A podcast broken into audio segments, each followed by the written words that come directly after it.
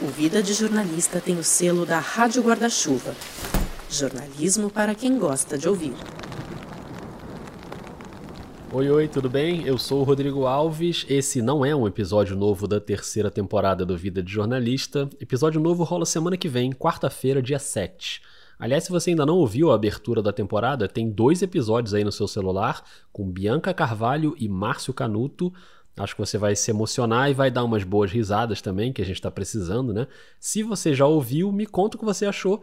E se você já me contou o que você achou, obrigado e compartilha por aí, manda para alguém que ainda não ouviu, joga nos grupos, posta aí nas suas redes, vai espalhando a palavra. Hoje eu tô aqui por outro motivo, que é te mostrar os dois mini episódios produzidos nas turmas de março da oficina de narrativa em áudio do Vida. Até agora já foram oito turmas, juntando novembro, janeiro e março mais de 220 alunos. A gente conversa bastante sobre produção de podcast, entrevista, roteiro, locução, edição e durante as aulas cada turma produz um episódio. Se você quiser entrar nessa, manda um e-mail logo para podcastvidadejornalista@gmail.com, que eu já te coloco aqui na lista de espera. As próximas turmas devem ser em maio ou junho, provavelmente junho, mas manda um e-mail logo que assim que eu souber eu te aviso. Para você ter uma ideia de como funciona, eu vou te mostrar os dois episódios de março que a gente fez totalmente dentro das aulas. A turma das quintas-feiras fez um episódio sobre sex shops para evangélicos. O entrevistado é o Jefferson Batista, que no ano passado fez um episódio sobre esse tema para o 37 Graus, podcast que a gente adora e ele contou pra gente os bastidores dessa produção. Na turma dos sábados, o episódio é uma paródia do Globo Repórter, mostrando a fauna dos podcasters, quem são, onde vivem, como se alimentam. São várias historinhas de bastidores contadas pelos podcasters da turma. Vamos nessa? Primeiro, as sex shops evangélicas da turma de quinta. Ouve aí.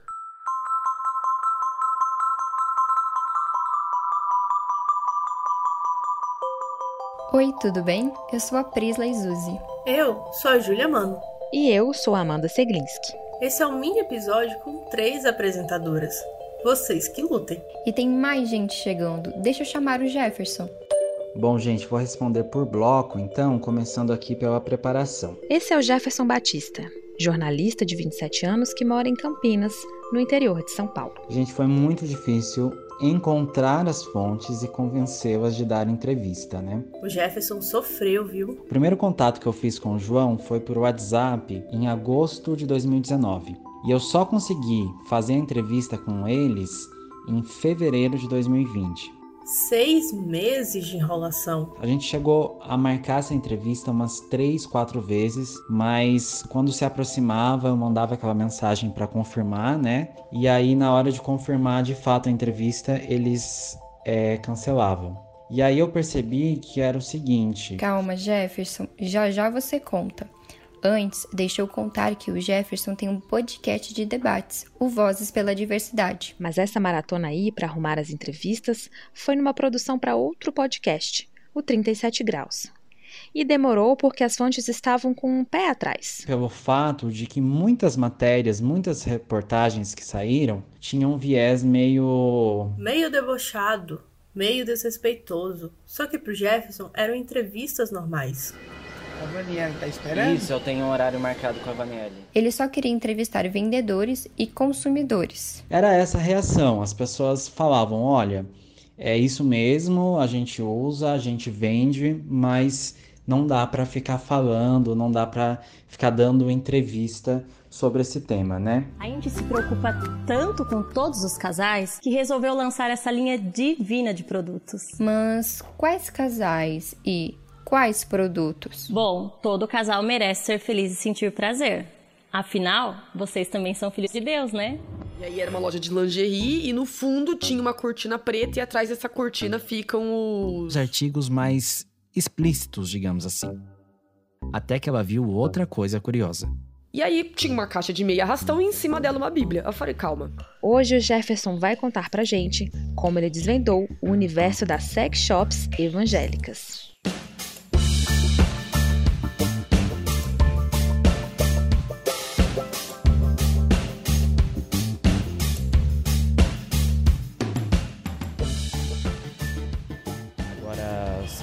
Duas e pouco da tarde e tá escrito sex shop, primeiro andar. Esse é o Jefferson chegando para entrevistar o casal João e Lídia Ribeiro. Então, eu sou João Ribeiro, sou uh, consultor de casais, sex coach, palestrante, escritor, sou evangélico e faço um trabalho de ajuda de casais.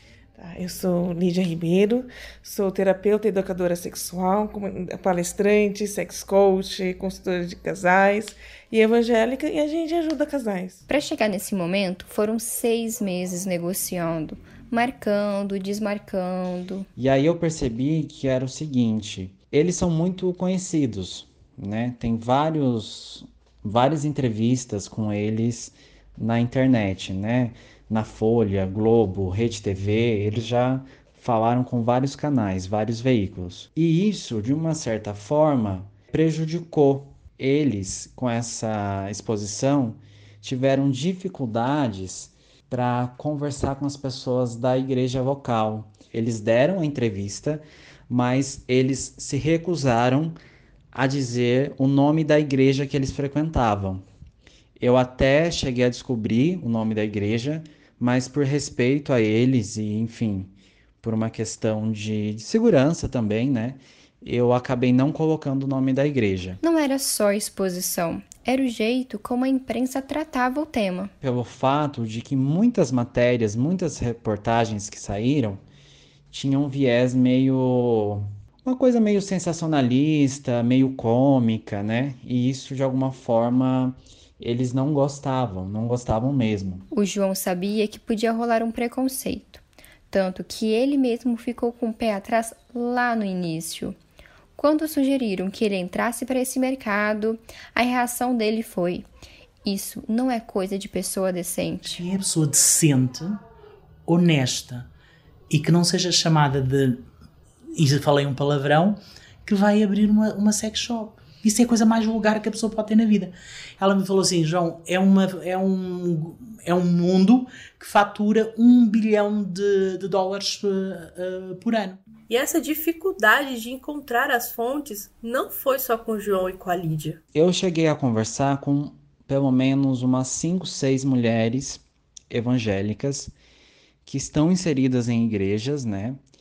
E que utilizam e ou vendem produtos eróticos, né?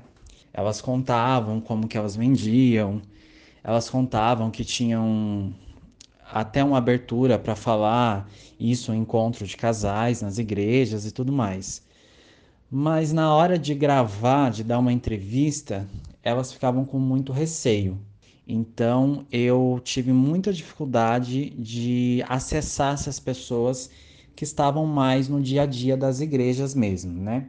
Ainda tinha outra questão, que era explicar o que é um podcast. Tive que explicar várias vezes o que é um podcast. Eles falavam canal, né? Com, muito com essa ideia de um canal de YouTube. E eu adotei aquela explicação clássica, né? Tradicional, um programa de rádio na internet. Ah, e aí essa história de explicar o que é podcast foi engraçado porque eu fui é, na fábrica, né? Eu tô aqui num bairro industrial de Indaiatuba, no interior de São Paulo. Uma dessas fábricas é a Hot Flowers, que se intitula como a maior fabricante de produtos eróticos da América Latina. E é um bairro industrial, então vocês devem estar ouvindo vários barulhos. E eu desci do Uber e tal, já com o microfone em mãos e tudo mais. A Vaniele tá esperando? Isso, eu tenho um horário marcado com a Vaniele. Ah, tá. Às 10. Olá, tudo bem? Tudo bem? Tudo ótimo. Prazer, Daniele. Cheguei um pouquinho mais cedo, né? Fica tranquilo, não tem problema. E aí eu entrei e a, ela meio que perguntou, né, se eu ia filmar, se eu tinha câmera e se eu tava sozinho, porque ela preparou um café da manhã, então ela pensou que ia toda uma equipe gravar e tudo mais, né? Aí eu expliquei que era só eu, que era só só o áudio e tudo mais, né? Mas em vários momentos ela perguntou se eu tinha estudado cinema, se eu fazia audiovisual e tal. Mas era só áudio mesmo. O Jefferson levou o microfone do 37 graus. E o microfone é super bom, assim, só que ele não é nada discreto. E eu adotei a estratégia de já chegar gravando, porque eu tinha essa preocupação em construir as cenas depois, já estava pensando no roteiro, né? E a hora que eu tinha um momento assim, uma brecha, eu explicava para a pessoa que eu já estava gravando, que eu entrei gravando, até por uma questão ética, assim, para elas saberem que elas estavam sendo gravadas, né? Mas ninguém se opôs, não tive nenhum problema com isso. Durante as entrevistas, às vezes rolava uma surpresa. Quando ele chegou na fábrica, por exemplo, ele não sabia que a Vanielle também era evangélica. E aí eu sabia que ela fazia palestra para falar sobre produtos eróticos, sabia que ela já tinha visitado igrejas para falar sobre esse assunto, sabia que ela estava nesse mercado há pelo menos 15 anos, que ela se colocava como sex coach e tudo mais, né? Só que aí durante a entrevista eu percebi que ela estava usando um vocabulário religioso, um vocabulário cristão. E aí eu perguntei para ela: "Você é evangélica?" E ela respondeu: "Sou, sou evangélica." Aquilo foi muito legal, porque eu não tinha conseguido captar na pré-entrevista essa questão, que ela tinha uma ligação com a igreja. E aí ela conta que a mãe dela é, achou aquilo tudo muito estranho, que ela não sabia como ia explicar para a mãe que tinha que vender pinto, né? Assim, ela é bem cômica, então falando isso de uma forma bem irônica porque a mãe era evangélica e podia estranhar tudo aquilo. E aí, de repente, aquilo me deu assim vários insights para costurar o roteiro depois, né? E na hora de costurar o roteiro, era importante manter o respeito pelos entrevistados. A gente sabia que o tema era inusitado, que o tema chamava atenção e que o tema de alguma forma era um pouco engraçado, sim, provocava risos principalmente para quem não é religioso, principalmente para quem não está nesse ambiente, né? Mas a gente teve todo o cuidado para não ridicularizar as pessoas que deram entrevistas, né? Porque a gente sabe que aquilo ali é o trabalho delas, elas ganham a vida fazendo aquilo. E não fazia sentido, não seria ético e nem profissional da nossa parte fazer algo tão engraçado que as pessoas se sentissem verdadeiras palhaças, né? O desafio era tratar o tema com responsabilidade, mas de uma forma leve. A gente teve é, que colocar algumas cenas, a gente teve que fazer uma narração que de alguma forma é, mostrasse que aquilo era algo inusitado. E isso é um pouco do DNA do 37 Graus também, né? Que é um podcast que traz coisas inusitadas e que de uma forma bastante divertida, né? Então tinha que ser um episódio divertido. Então a gente teve todo esse cuidado de respeitar as pessoas, mas ao mesmo tempo é, cientes que aquilo era uma história que as pessoas iam ouvir com aquele risinho no canto da boca, sabe? Tipo, nossa, que engraçado, ou nossa, é, como que isso existe, né? A gente queria provocar essas reações nas pessoas. E quando o episódio foi ao ar, o Jefferson estava tenso para saber o que as pessoas iam achar. E isso me deixava um pouco envergonhado, assim, de pensar como que seria a reação. Eu ficava pensando, será que a minha mãe vai ouvir? O que, que ela vai achar? E aí, quando a gente publicou, eu recebi alguns feedbacks, assim, bem legais. A Maísa Fidalgo, que é antropóloga, ela deu um feedback super positivo. Ficou impressionada porque eu consegui conversar com o João e com a Lídia Ribeiro e durante a pesquisa ela não teve esse acesso, ela não conseguiu. Então eu também fiquei um pouco orgulhoso do meu trabalho, né? Porque valeu a pena ficar ali mais de seis meses insistindo nessa entrevista. Pronto, trabalho recompensado, valeu a pena.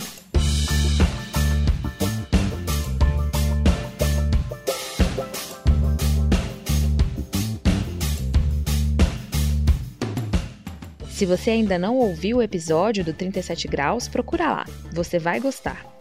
Foi publicado em agosto de 2020 com o título Bônus Crescei e Multiplicai-vos. E é isso aí, gente. Obrigado. Nós é que agradecemos, Jefferson.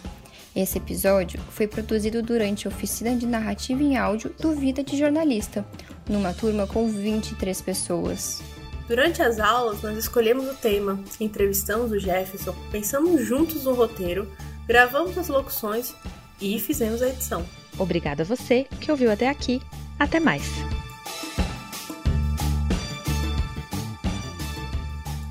Muito bem, esse foi o episódio da turma das quintas-feiras. Agora vamos para a turma dos sábados para ouvir e conhecer melhor a fauna dos podcasters.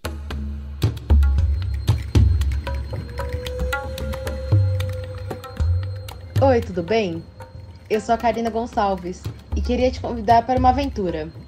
Se você chegou até aqui, provavelmente sabe o que é um podcast, né? Mas você sabe quem tá por trás desses programas? Como é que eu vou contar essa história? Você conhece os perrengues da produção? Eu tô aqui pensando no roteiro que tá encalhado, empacado. Sabe que horas esse povo dorme? Duas da manhã.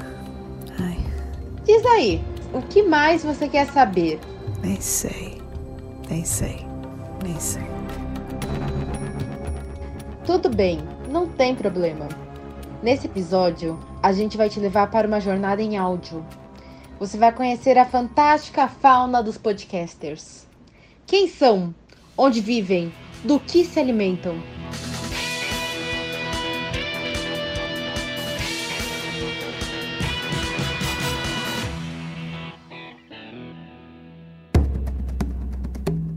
Vamos conhecer a rotina destes gigantes da natureza. Seja com suas cantorias ou derrubando coisas para mostrar sua presença no estúdio. Descobrir os segredos. Eu queria contar um caso curioso que aconteceu comigo por mais de uma vez gravando entrevistas para podcast. Histórias emocionantes destas sedutoras criaturas. Reservei estúdio, fiquei naquela ansiedade. Será que vai dar certo? Será que não vai dar certo? Aguardando no estúdio. Em plena era digital. E aí que mora o fato curioso da história que eu quero te contar. E a sabedoria desse povo que tanto influenciou a vida brasileira. Na minha casa é um barulho infinito, assim, é muita zoada. Eu tenho dois cachorros que latem por qualquer coisa. Você sabia que um em cada quatro brasileiros enfrenta este problema? E o meu telefone velho não dava certo com nenhum software de gravação de chamadas. Não é apenas uma lenda. Minha avó vê missa o dia todo, nas alturas, meu pai fala alto, então eu tive que, meu Deus, onde é que eu vou gravar? Você vai ver que para tudo isso tem solução. Se eles estão falando muito, aí eu dou uns gritos, mãe! Embarque conosco nesta aventura. Foi um morcego, vampiro que me mordeu. Sim, ele existe. Eu me sinto super exótica com essa história. Vamos começar nossa viagem?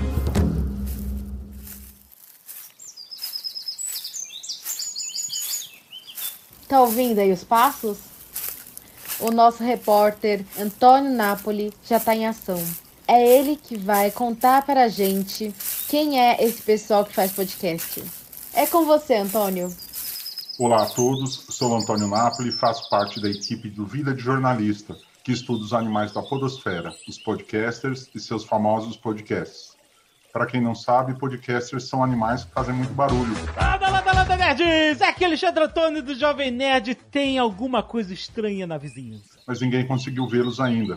O que a gente consegue ver, ou melhor ouvir, são os podcasts produzidos. Muito bem, nerds! Estamos aqui em mais um Nerdcast musical!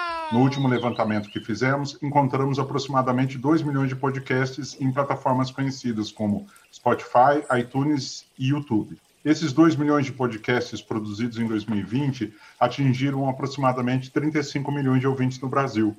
E muitas vezes, na hora da produção, existe um encontro entre espécies diferentes. Nossa equipe ficou frente a frente com um deles. É o que conta pra gente o Rafael Dornelles, de Pelotas, no Rio Grande do Sul. Trabalhar com mães de pet é sempre uma aventura. A quantidade de vezes que já recebi gravações com inúmeras intervenções do Alecrim, da Camomila, não tá no gibi. Alecrim e Camomila são os gatos de uma das apresentadoras do podcast que eu edito, Criando Monstrinhos. Oi, aqui é a Isis. E a Fernanda. E nós somos do podcast Criando Monstrinhos. E desde que a Isis adotou essas figuras, eles fazem de tudo para figurar nos áudios, seja passeando ao redor dos microfones, seja com suas cantorias ou derrubando coisas para mostrar sua presença no estúdio. Apesar de dar trabalho para o editor aqui, é sempre uma garantia de boas risadas e alivia o trabalho pesado que é deixar o episódio limpinho para os ouvintes. Além dessa boa relação entre as espécies, os podcasters muitas vezes precisam atravessar cenários hostis e se refugiar em lugares inóspitos. Nós vamos ouvir agora o exemplo da Letícia Feitosa de Fortaleza. Oi, gente, eu sou Letícia Feitosa, sou jornalista e sou podcaster no Quilombas, que é um podcast cearense feito por mulheres que fala de temáticas étnico-raciais. Então, que eu vou contar mais uma curiosidade de como é que a gente conseguiu gravar o Quilombas no início da pandemia. Até então, a gente gravava os episódios nos estúdios de rádio das universidades aqui de Fortaleza. E aí, quando teve lockdown, a gente teve que pensar em alguma solução, como é que a gente ia gravar o Quilombas usando os nossos celulares, né? E aí o problema é que na minha casa é um barulho infinito, assim, é muita zoada, eu tenho dois cachorros que latem por qualquer coisa, minha avó vê missa o dia todo nas alturas, meu pai fala alto, então eu tive que, meu Deus, onde é que eu vou gravar o Quilombas? E aí o lugar que eu encontrei para gravar foi dentro do carro da minha mãe, o Corsa Classic 2009. Esse é um Corsa Classic, carro 2009. Esse carro é o único dono. E eu tô gravando esse áudio de dentro do carro para vocês verem como é que fica. E no início foi muito assim, era um roteiro que eu tinha que passar meia hora fazendo a locução, eu entrava no carro, fechava as quatro portas, subia os vidros, desligava o ar-condicionado, e aí é isso, eu saía pingando de suor, mas foi a solução que eu encontrei. Hoje a gente tem recursos, né, um microfone e tudo mais. Mesmo assim, eu preciso me ligar nos horários, porque nem é toda hora que tá um silêncio na minha casa. Eu tenho que ver o horário que a avó tá deitada, que a missa dela tá desligada para poder gravar. Então, se eles estão falando muito, aí eu dou uns gritos: "Mãe, esse tipo de conflito em família é comum na fauna dos podcasters, e muitas vezes o jeito é encontrar cantinhos inusitados dentro do seu próprio habitat natural. É o caso do Matias Rodrigues, de Pompéu, em Minas Gerais. Eu queria contar um caso curioso que aconteceu comigo por mais de uma vez gravando entrevistas para podcast. Né? Antes da pandemia, o programa era gravado ao vivo no estúdio da rádio, mas com a Covid eu tive que me adaptar e comecei a produzir o programa todo em casa. E muitas entrevistas eram fáceis de fazer, seja pelo WhatsApp, pelo Meet, pelo Zoom. Só que algumas pessoas elas não se davam bem com as tecnologias e só aceitavam dar entrevistas por telefone. E o meu telefone velho não dava certo com nenhum software de gravação de chamadas. Só era possível gravar com o telefone no Viva Voz e com o gravador do lado. Mas eu morava numa kitnet com a minha namorada, que trabalhava nos mesmos horários que eu e frequentemente estava em reuniões importantes. O único cômodo da casa que tinha uma porta e permitia um maior isolamento acústico era o banheiro. Assim virou hábito comum e corrente para mim gravar entrevistas de meia hora, uma hora, sentado no vaso. O que, que a gente não faz pela qualidade do áudio, não é?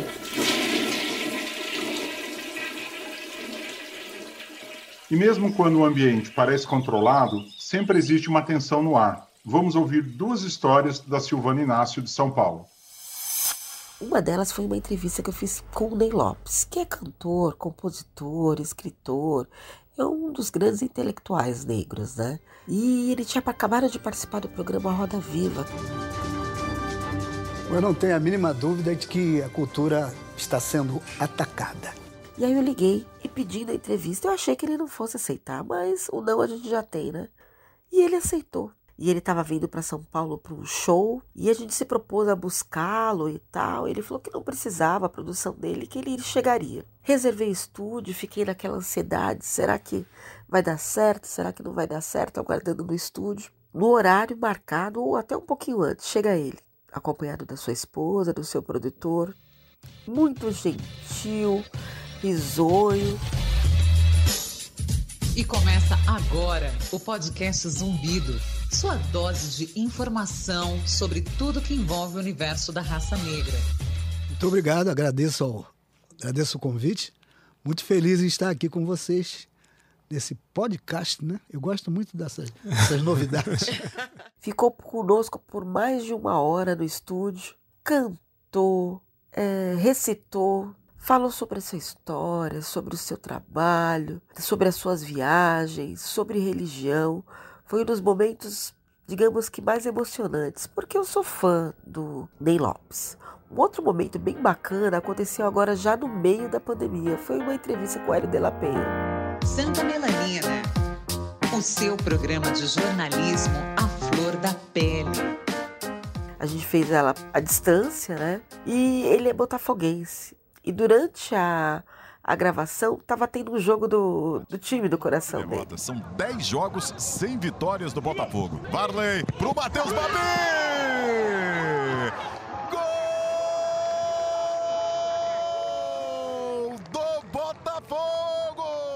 Então ele falava comigo e sofria ao mesmo tempo porque a TV tava ligada. E tava sem som, então ele só assistia, né? Então foi muito bacana e ele foi super gentil. E aí foi muito engraçado ver ele fazendo a entrevista comigo e as expressões dele de, de sofrimento e de querendo empurrar o time.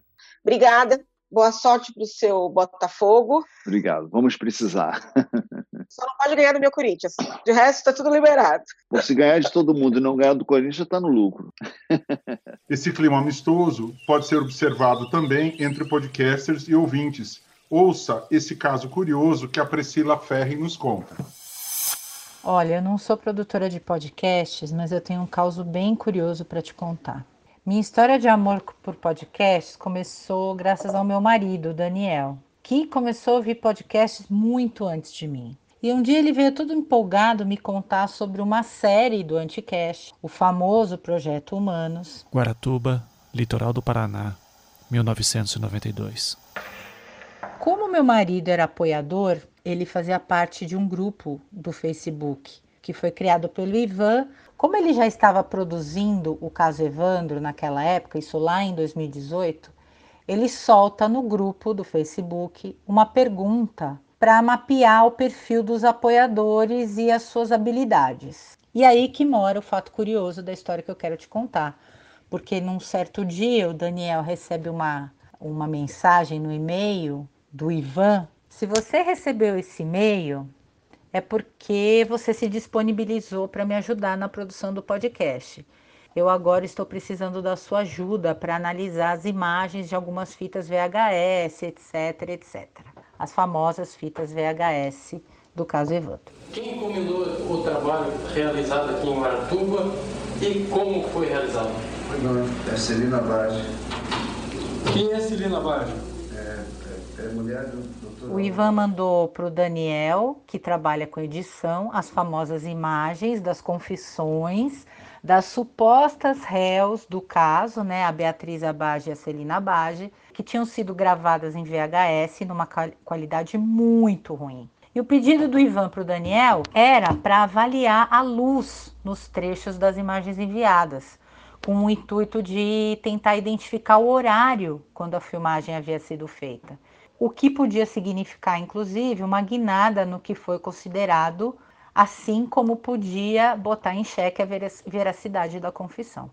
Enfim, isso depois o, o, Ivan, enfim, ele devidamente creditou, né, as pessoas que colaboraram com ele nessas análises, não foi só o Daniel, mas eu achei que esse era um fato curioso, um caso interessante de podcast.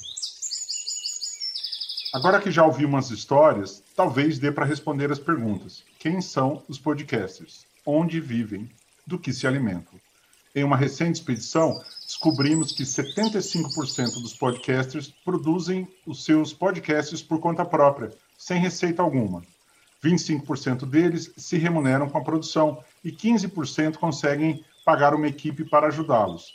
Na maioria são jovens, de nível universitário e começaram a produzir podcasts em 2018. Mas nossa aventura não termina aqui. Ainda precisamos voltar ao passado.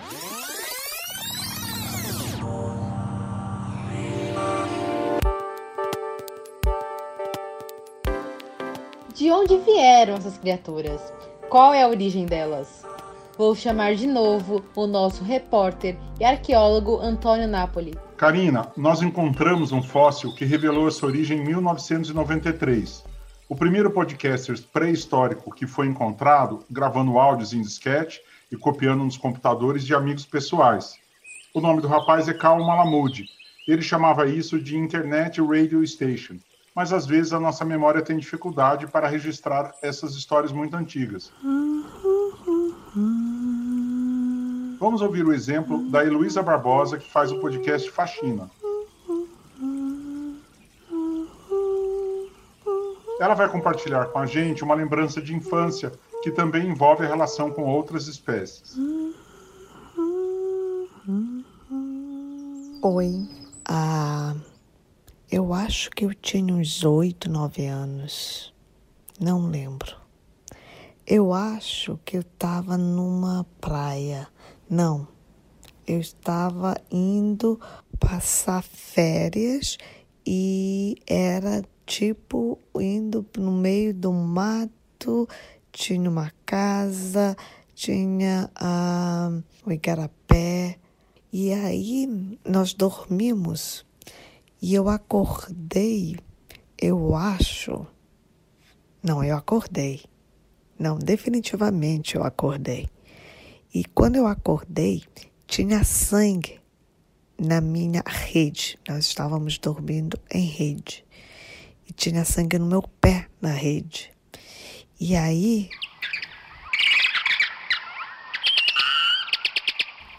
Foi um morcego, vampiro, que me mordeu. Nessa história que eu lembro vividamente, como você pode ver, eu conto sempre que eu fui mordida por um morcego vampiro quando eu era criança. Eu me sinto super exótica com essa história.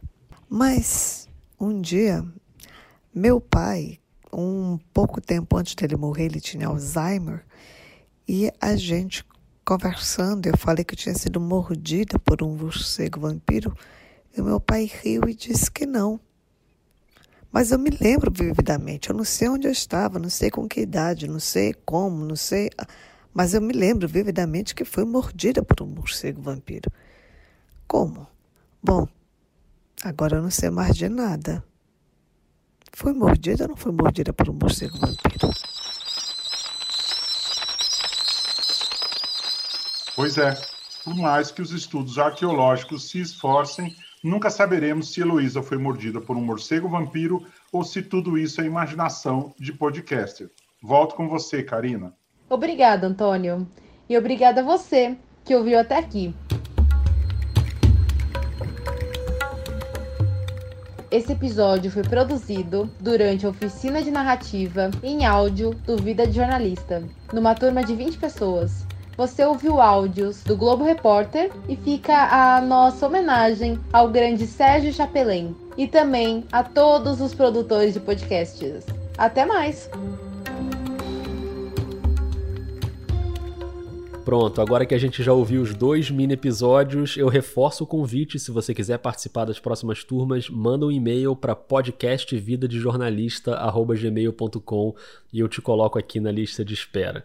Muito importante também, se você puder apoiar o Vida, tem os planos mensais no Catarse ou no PicPay, dá uma olhada lá que esse apoio é fundamental e apoiadores do Vida têm desconto na inscrição da oficina, hein? Semana que vem eu volto com um episódio inédito. Por enquanto você fica de olho, ou de ouvido, né? Na Rádio Guarda-Chuva, muita coisa boa rolando com Finitude, Põe na Estante, Escafandro, Budejo e Pauta Pública. Um beijo, um abraço e até mais.